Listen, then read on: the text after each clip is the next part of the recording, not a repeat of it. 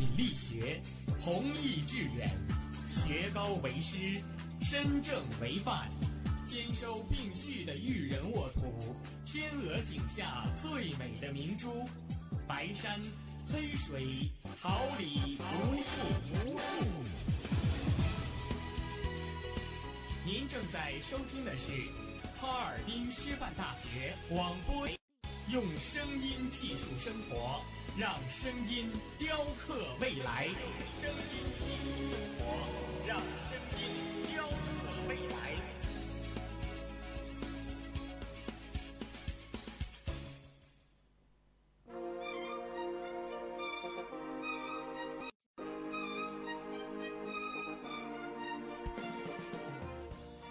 春华秋实，桃李不言。炫动之声，无限精彩。FM 七十六点二。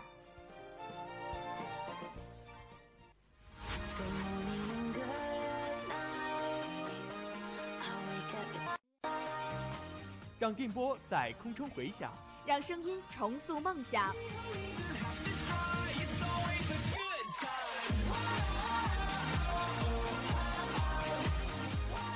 在青春的旅途上，用电波打破沉寂。在年少的岁月里，让声音尘封迷茫。全我的青春宣言。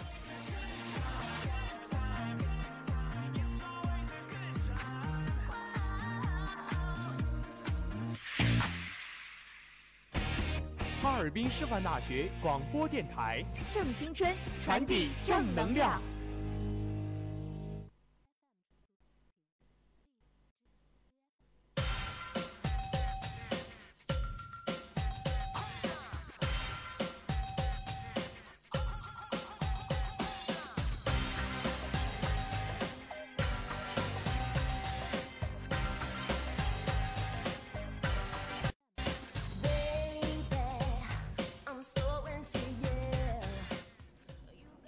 我们是发现者，为您寻找社会大事小情；我们是传播者，为您讲述世界奇闻趣事，聚焦最热话题，探寻事件真谛。快乐广播，快乐生活。这里是调频七首，哈尔滨师范大学广播台，每天中午为您带来的资讯零距离。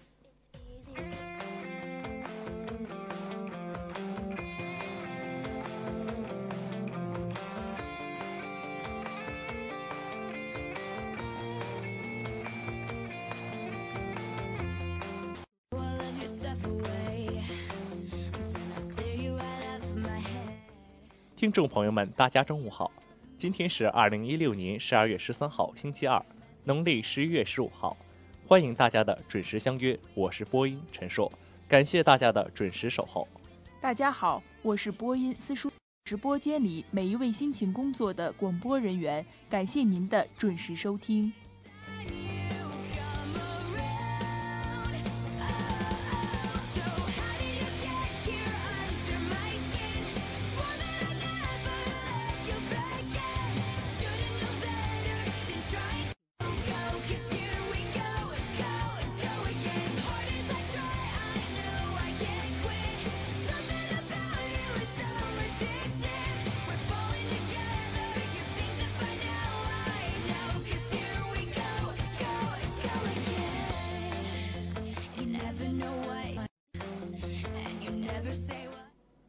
关注新闻，感悟生活，让我们一同了解今天的内容提要。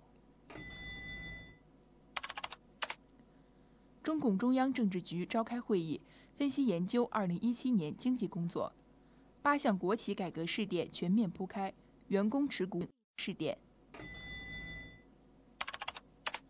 中国护照含金量在涨，其他国家放宽签证政策。中国博士揭秘琥珀恐龙发现过程，复活尚不现实。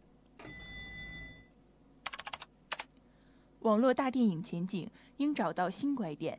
金马奖本塔洛登上大陆商业院线，微电影张小凡的《蒙氏店》上线，陶艺希等萌娃主演。我校召开赴英国孔子学院学演工作布置培训会。二零一六年湖南高校百优十佳学生社团网络推选颁奖典礼顺利。详情请锁定资讯零距离。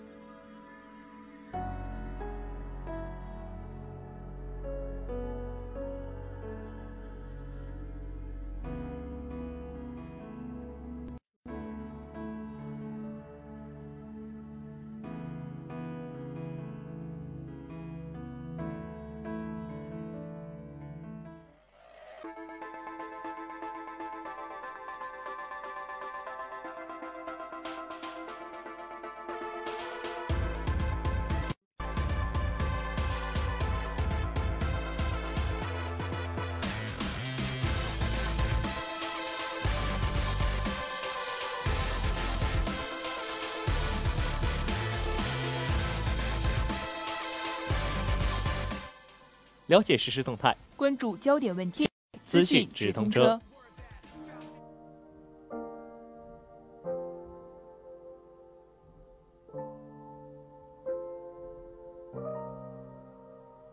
I am tired of this place. I hope people change.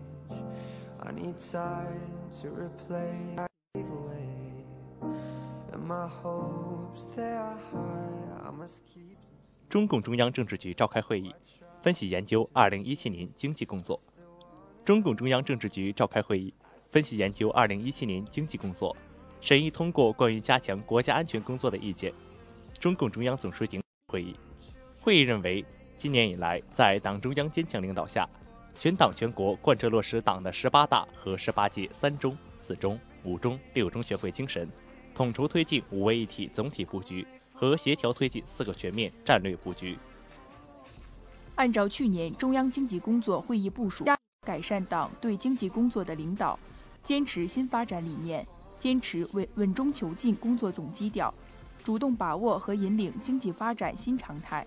以推进供给侧结构性改革为主线，适度扩大总需求，引导形成良好的社会预期，坚定推进各项改，应对重大风险挑战，经济社会保持平稳健康发展，实现了“十三五”良好开局。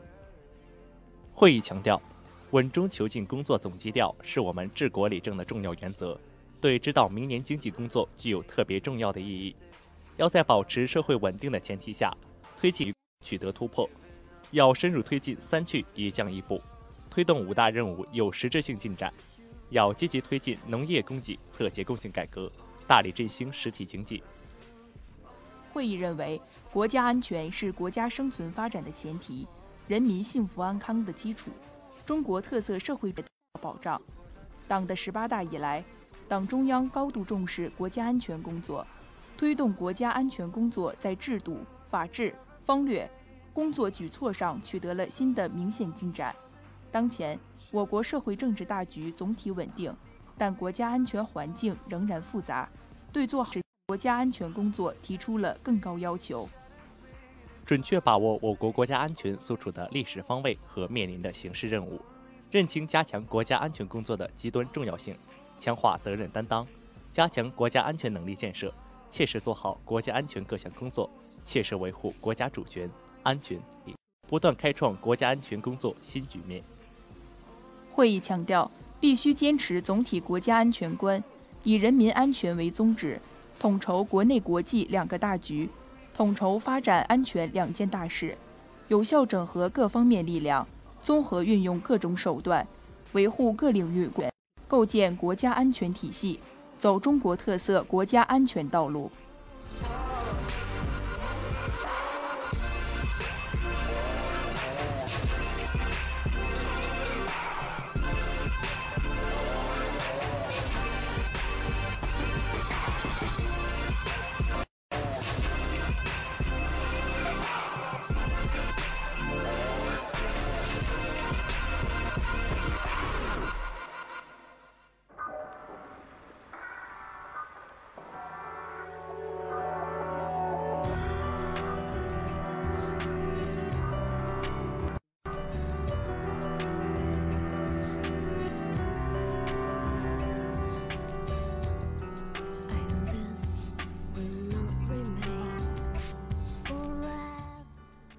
八项国企改革试点全面铺开，员工持股已敲定十家试点。自去年关于深化指导意见实施以来，国资委今年又出台了七个专项配套文件。国企改革“一加 N” 文件体系已经完成，同时，国资委还会同有关部门出台了三十六个配套文件，“一加 N” 文件体系及相关细则共同形成了国企改革的设计图、施工图。国资委明央企重组三大思路。一是瞄准培育世界一流企业推进重组，二是助力产业发展转型升级推进重组，三是发挥协同效应提升效率推进重组。国资委有关负责人表示，中央企业重组整合不是简单的减少户数、做大规模，而是为了内强企业素质、外优市场表现，为了行业产业的调整优化、转型升级，为了提高国有资本配置效率，打造世界一流企业。国务院国企改革领导小组直接组织开展十项改革试点，国资委承担的八项试点工作，其中董事会建设方面三项试点进一步深化，落实董事会职权试点进一步扩大，市场化选聘经管管理者和职业经理人制度试点将在国投、中国通号等中央企业的二级企业开展。兼并重组试点正在推进深度融中国建材和中材集团。中冶集团和中国海运、中电投集团和国家核电等原六家企业重组后组建的三家企业进行试点，信息公开试点已在国家电投、南航集团、中国建筑、中粮集团四家企业开展。投资运营公司试点增点增神华集团、宝武集团、中国五矿、招商局集团、中交集团、保利集团等六家企业作为国有资本投资公司试点单位。国有资本运营公司试点在成通集团、中国国新开展，两类公司试点企业合计已达十家。目前已基本完成，定量复核后近期即可公布。与之相配套的分类考核方案已经制定。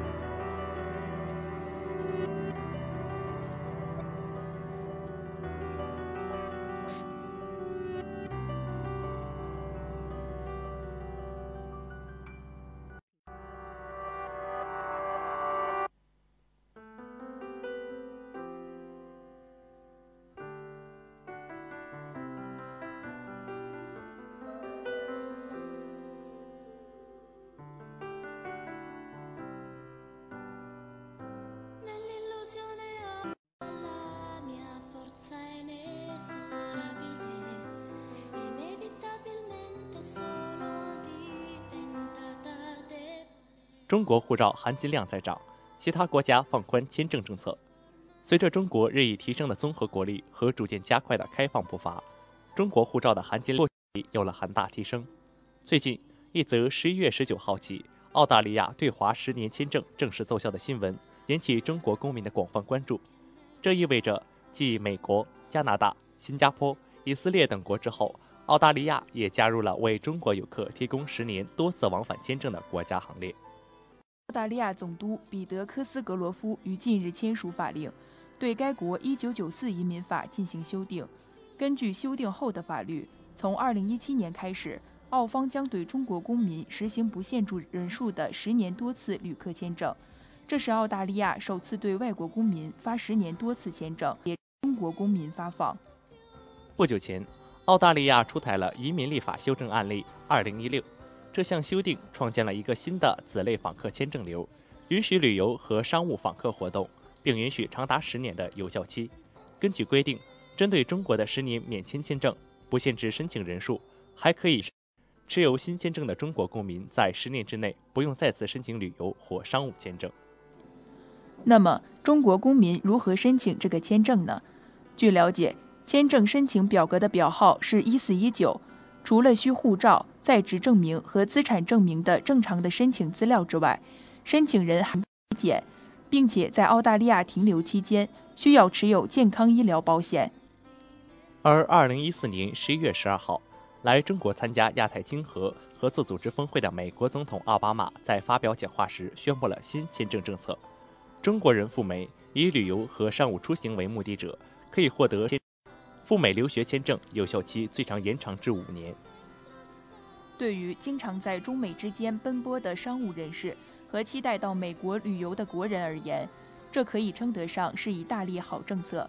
据了解，要申请十年美国签证，所需要准备的材料和原来的签证基本相若。美国官方还是强调要满足以下两个条件：一、十四岁以下和八十岁以上的申请人没有被美国签证拒签的历史；二、以前的美国签证到期后四十八个月内续签的申请人，且之前获得签证时的年龄在十四岁以上，采集过指纹，申请的样子一样。据美国大使馆统计显示，赴美签证入境最长可停留六个月，之后必须重新回到自己的国家。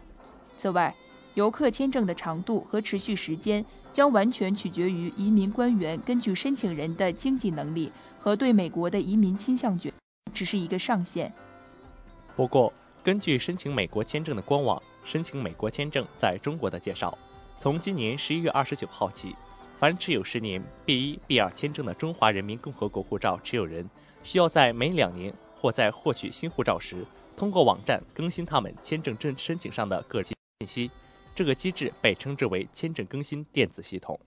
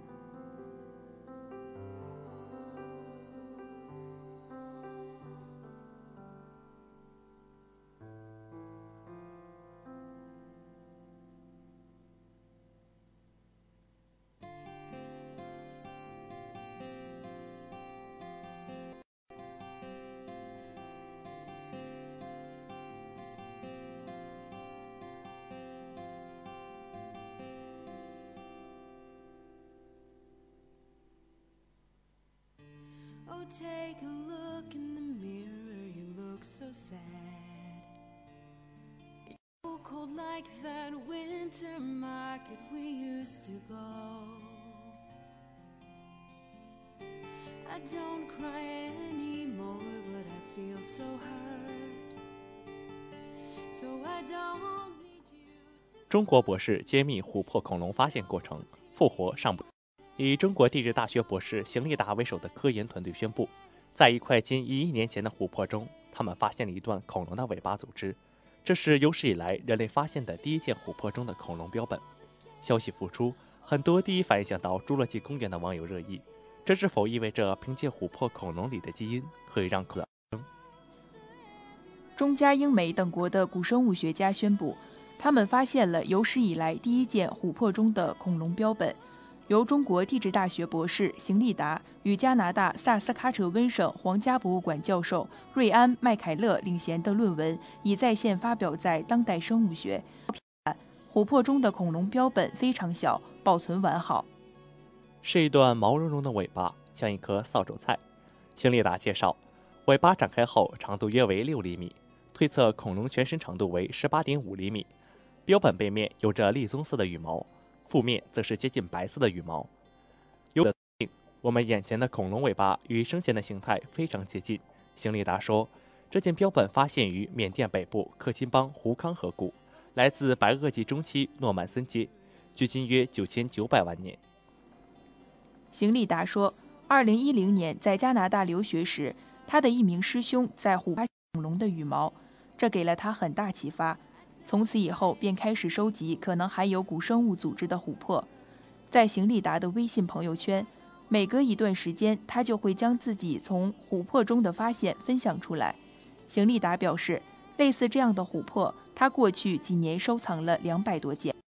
中国科学院古脊椎动物与古人类研究所研究员徐星表示，新发现的这段尾巴标本包括了至少九个尾椎，研究人员将其起名为伊娃。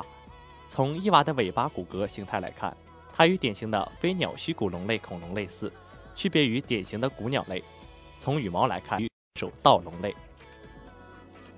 据介绍，手盗龙类是虚骨龙类的一个演化支，其中不乏一些非常小的个体，比如生活在1.6亿年前我国华北的近鸟龙，体长仅34厘米，重约110克，就是一种拥有飞羽的小型恐龙。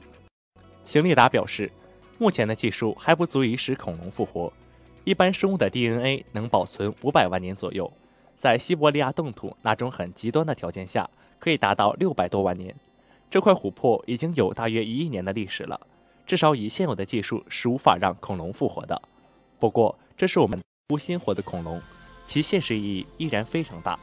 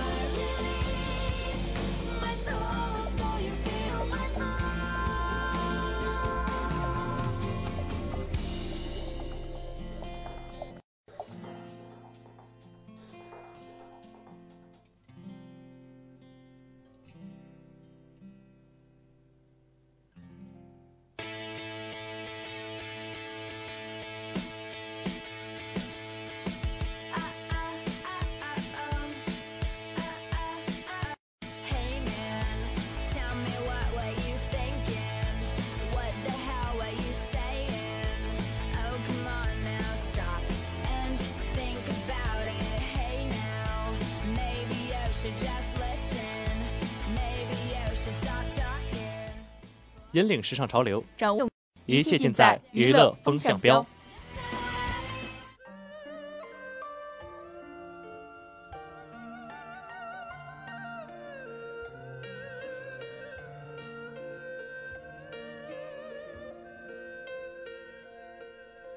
倾听落花添一座春潮，城上云间不知身一人偿还。十年安歌，仿佛的金山歌。网络大电影前景应找到新拐点。此前在网大市场中，素片名、海报前六分钟，片名和海报作为第一卖点。前六分钟是视频平台提供的免费试看时限，超过六分钟后，系统会自动提示为是否购买会员，或者以单片付费的方式购买观看权。六分钟后的观看时长才被视为有效播放，有效入片方的回报。刘晓志说：“以前很多影片只会把前六分钟做得很好，所有漂亮精彩的镜头均往前放，以获取网友的购买欲。有的片子甚至没有结尾。”用“未完待续”四个字草草结束，但随着从事网大拍摄的人越来越开始自发进行筛选，视频下的评论会对网友的点击造成影响。想要存活，就要有质量。导演演员姚雨欣说：“曾经只做前六分钟的人，正在市场上逐渐的消失。这个平台最终拼的还是内容、想法、创意。光凭着六分钟在行业里立足的，据了解。”目前网大电影合作分成模式分为两种：内容分成和营销分成，制片方均按点击量参与分成。根据近期伊恩智库发表的《中国网络大电影产业报告（二零一六）》，网大市场在不断膨胀。报告称，一六年全年上线约两千五百部，远超预计院线电影总数。网大市场投资规模达五点一亿元，同比增长百分之二百七十。截至二零一六年六月，网大出品公司已达八百四十三家，是院线电影出品公司数量的二点一倍。冯小刚新作《我不是潘金莲》上映，网大潘金莲就是我，我不是你的潘金莲，我不做潘金莲，谁是潘金莲？到底谁是潘金莲？谁杀了潘金莲？等潘金莲一拥而上。冯小刚的电影还没上映，《谁杀了潘金莲》凭借着宣传的东风，点击量在网上早已破了三千万。出了《谁杀了潘金莲二》，这在网大圈是有名的蹭 IP 现象，借院线电影的知名度起一个相近的名字，以博取关注，混个脸熟。侯义阳解释，侯义阳称，《道士出山》就是蹭 IP 最为成功的案例。二零一五年拍摄时间仅八天，作品只有二十八万元，时长七十二分钟的《道士出山》上线。该片原名为《茅山怪谈》，但微博热度。影片更名为与陈凯歌执导电影《道士下山》雷同的名字。影片最终以超过五千万元的票房满载而归。事实上，《道士出山》与陈凯歌内容上没有任何关系。前道影业总经理张楚涵表示，IP 是影视艺术的灵魂，也是文化行业的核心竞争力。比起仅仅做 IP 开发中的掘金者，从根源上呵护和孕育优质 IP，尊重原有的文学性，尊重原创。张楚涵认为，原创才是未来核心。网大目前的蹭 IP 热也会逐渐归于稳定和理性化，未来 IP 市场环境会趋于平稳和缓。真正有内涵的 IP 最终会浮出水面，展现它应有的价值。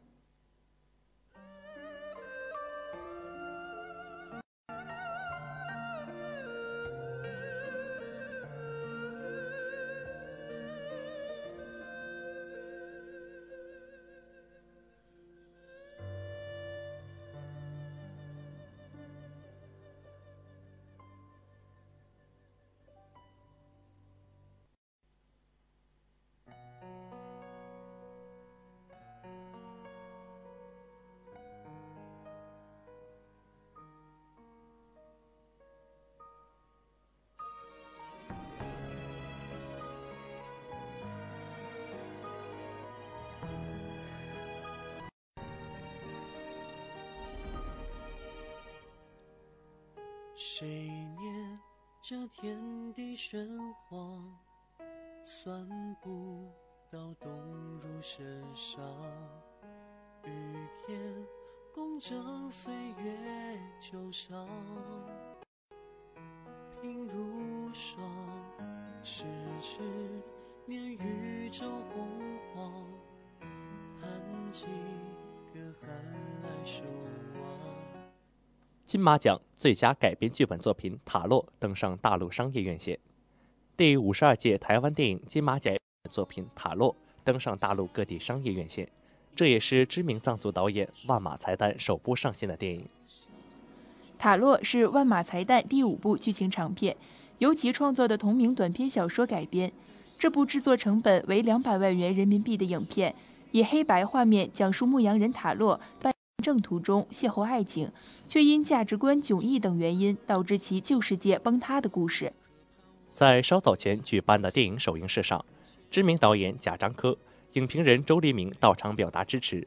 万马才旦接受专访时说：“这是一部跨越地域的藏语电影，每个人都能从塔洛这个角色。”电影上映第一天，北京市各城区超过二十家影院安排了塔洛一场以上的放映。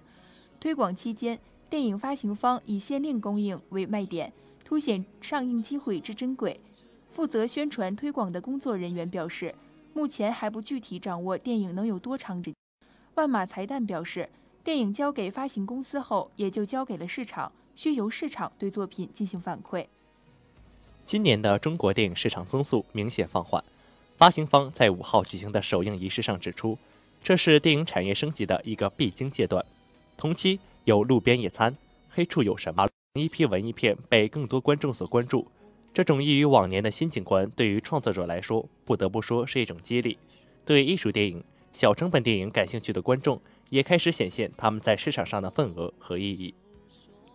万马才旦此前电影《静静的玛纳什》尚未进入院线，他说是自塔洛获奖是其原因之一，也受到中国电影市场从单一向多元偏好的转变影响。万马才旦曾在国际各电影节上获奖十数次。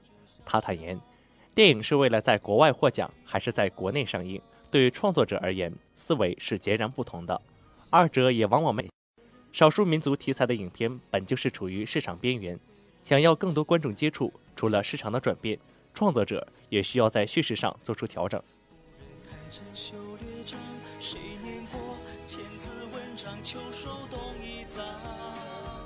前尘遗忘，问山微秋已过，冬来小雪又在谁发上？风雪路上，是否独行路漫长？恨只恨来不及陪你走着。十年久久，何人红烛光冷透？可归来魂兮徘徊，何携手？何携手？君归未归，不忍看。珍馐列章，谁念过千字文章，翘首懂一藏。前尘渐忘，望山望水望故乡，闭上烛望，秋收秋霜，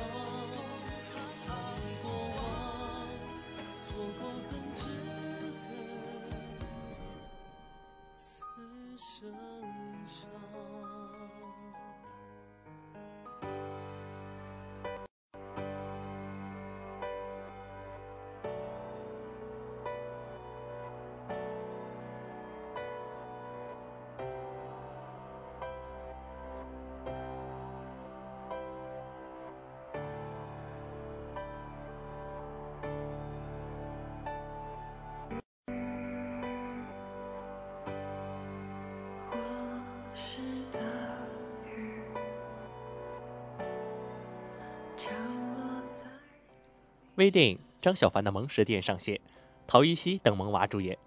近日，一部号称最萌诛仙的微电影《张小凡的萌食店》首集。不同于李易峰、赵丽颖等主演的《诛仙青云志》，这是一部由一群平均年龄十岁的萌娃主演的微电影。第一集播出后，热度持续升温，剧中演技、造型、剧情都成为大众的话题焦点。张小凡的萌食店讲述了城市中一间神秘的美食店，入店铺就会变成小孩子，而店铺老板曾小凡通过美食帮食客找回前世记忆。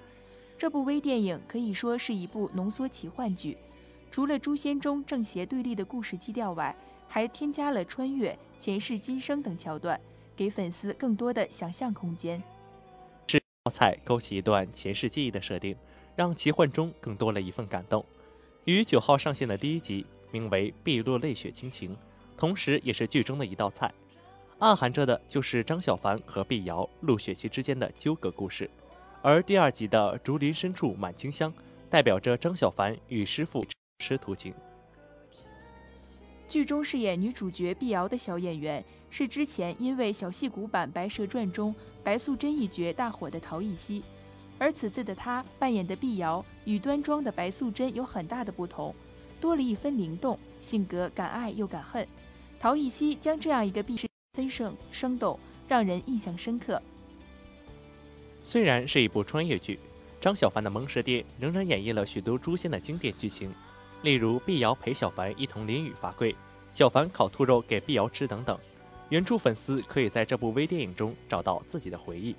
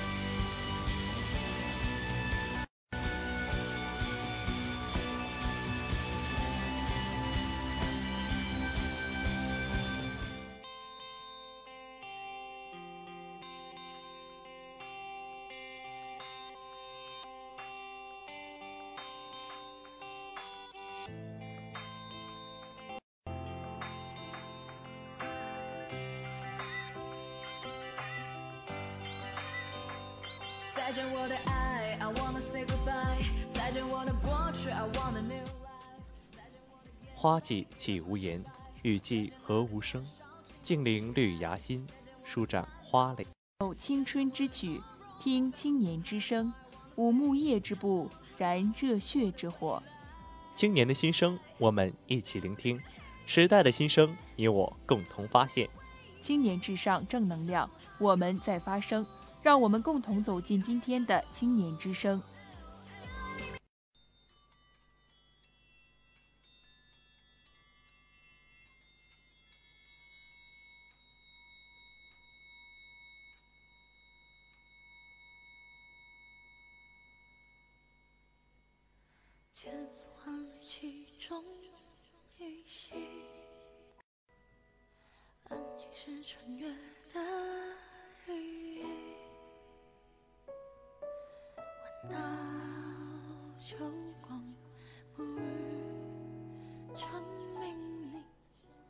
我校召开赴英国孔子学院巡演工作布置培训会，为确保孔子学院巡演工作顺利进行，我校在行知楼零幺零九会议室召开巡演工作布置培训会。校国际交流处处长王斌、团委书记王红新等领导、巡演工作相关部门负责人及全体参演师生参加了会议。会议由王红新主持。本次海外巡演团，体育科学学院师生组成，以传播中华民族传传统文化为宗旨，根据国家汉办指示，以音乐、体育各自独立的节目形式，创作并选拔了一批具有中华民族意蕴的高水平节目。会上，英国孔子学院院长王瑞、交流处长角威分别就巡演的注意事项与要求向演出团成员做了介绍。国际交流处处长王斌重点从演职人员行动听从指挥、演出过程中需要注意的安全事项、演出中的问题疑问处理等角度，对巡演工作做出了相关布置培训。二校百优十佳学生社团网络推选颁奖典礼顺利举行。由共青团湖南省宣传部与学校部共同主办，中国联通湖南省分公司协办的 WO 爱社团2016年度湖南省高校百优十佳学生社团网络推选活动颁奖典礼暨2017年度启动仪式在湖南隆重举行。共青团湖南省委书记罗琼、中国联通湖南省分公司副总经理谭明、湖南涉外经济学院于梦辉副校长以及湖南省各高校团委书记出席了本次活动。此次活动共有一百余所高校的四百个社团参与，吸引了二百四十万中的投票，投票量高达四百万。经过网络投票和专家评审，最终评选出中南林业科技大学军事爱好者协会、湘潭大学旱冰表演协会、湖南第一师范学院守望支教社、岳阳职院演讲与辩论社等为百优十佳社组织奖和十位指导老师奖。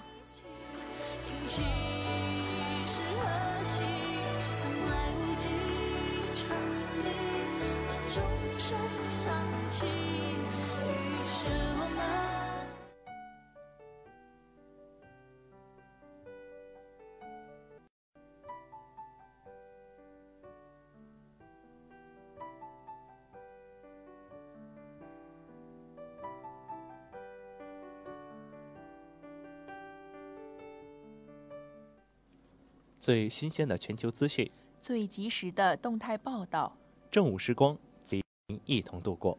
正午时光，让资讯与您零距离。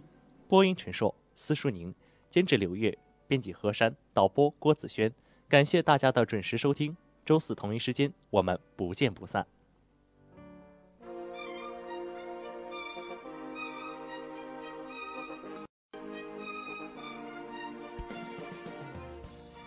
春华秋实桃李不言。炫动之声无限精彩。Fm 七十六点二。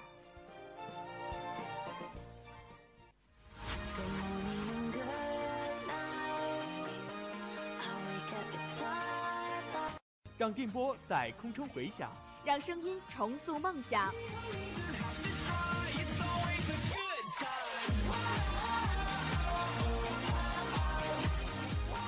在青春的旅途上，用电波打破沉寂。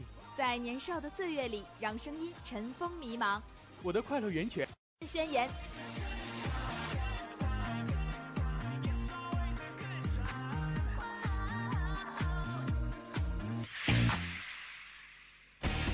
哈尔滨师范大学广播电台，正青春，传递正能量。